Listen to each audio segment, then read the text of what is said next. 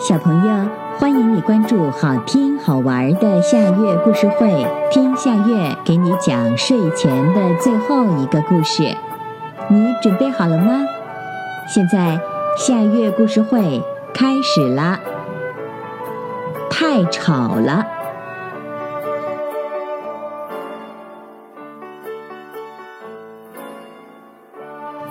九点了，到上床睡觉的时间了。小熊撅着嘴，换好睡衣，踢掉拖鞋，爬上床。晚安，小熊。爸爸说：“好好睡。”他轻轻地关上卧室门，走开了。可是小熊没法好好睡，他躺在床上半天，还是睡不着，因为太吵了，太吵了。睡觉需要安静。小熊掀开被子，跳下床。跑到客厅里，对爸爸说：“太吵了，我睡不着。”什么太吵了？爸爸很奇怪，今天夜里挺安静的呀。他太吵了。小熊指指电视。哦，这样啊。爸爸点点头，把电视机关掉。我不看球赛了，我看书去。书不会吵吧？嗯，书都很安静。小熊满意的回去睡觉了。爸爸手里的书才读完两页，小熊又跑出来了。太吵了，太吵了，我睡不着。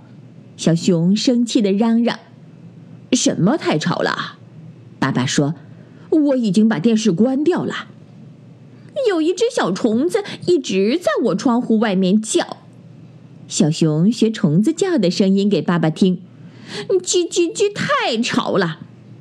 爸爸跟着小熊到卧室去，屏住呼吸听了好一会儿，终于听见那细细的虫子叫声。哦，是有点吵。爸爸拿了手电筒到屋子外面去，在小熊卧室窗户外的草地上翻了好一阵儿，终于回来的时候，他说：“很吵的虫子已经被我抓住了，我把它送到马路对面去了。”小熊很满意，路那么宽，小虫子肯定不会自己过马路，不能再回来吵了。折腾了这么久，小熊有点累了，躺在床上，很快就睡着了。爸爸看看闭着眼睛、呼吸平静的小熊，松了一口气，轻轻地关上卧室门。爸爸，爸爸。换好睡衣，准备脱掉拖鞋上床睡觉的时候，小熊又跑来了。这次是什么很吵啊？